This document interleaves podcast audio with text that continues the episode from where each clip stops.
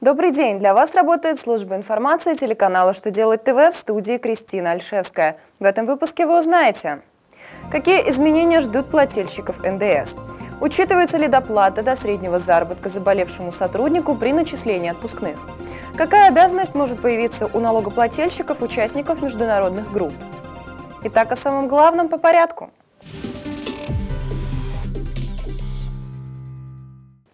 Федеральная налоговая служба подготовила проект изменений в декларацию по НДС.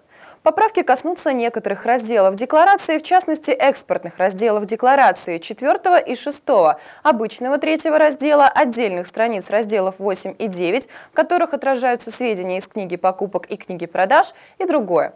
Обновление декларации необходимо, чтобы привести ее в соответствие с изменениями, внесенными в налоговый кодекс и вступившими в силу в 2016 и даже в 2015 году.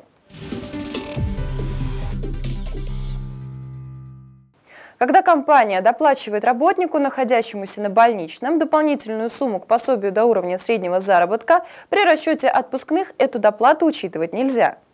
Об этом Минтруд России сообщает в очередном письме. Пояснения такие.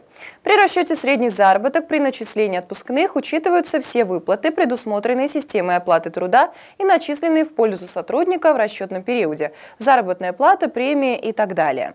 А вот все выплаты, которые являются социальными и не относящимися к оплате труда, в расчет не берутся. Это, в частности, материальная помощь, оплата стоимости питания, проезда, обучения, а также и доплата до среднего заработка за период болезни.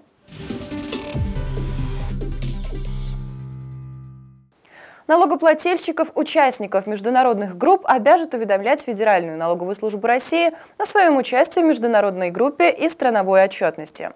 При этом за непредставление данной информации налогоплательщиков будут штрафовать на 50 тысяч и 100 тысяч рублей соответственно. Проект с такими предложениями опубликован на сайте проектов нормативных актов. Публичное обсуждение этой инициативы будет проходить до 6 октября. Изменения начнут действовать уже с начала 2017 года, но предусмотрен переходный период. В течение двух лет с 2017 по 2019 годы при выявлении указанных налоговых правонарушений ответственность применяться не будет. На этом у меня вся информация. Благодарю вас за внимание и до новых встреч!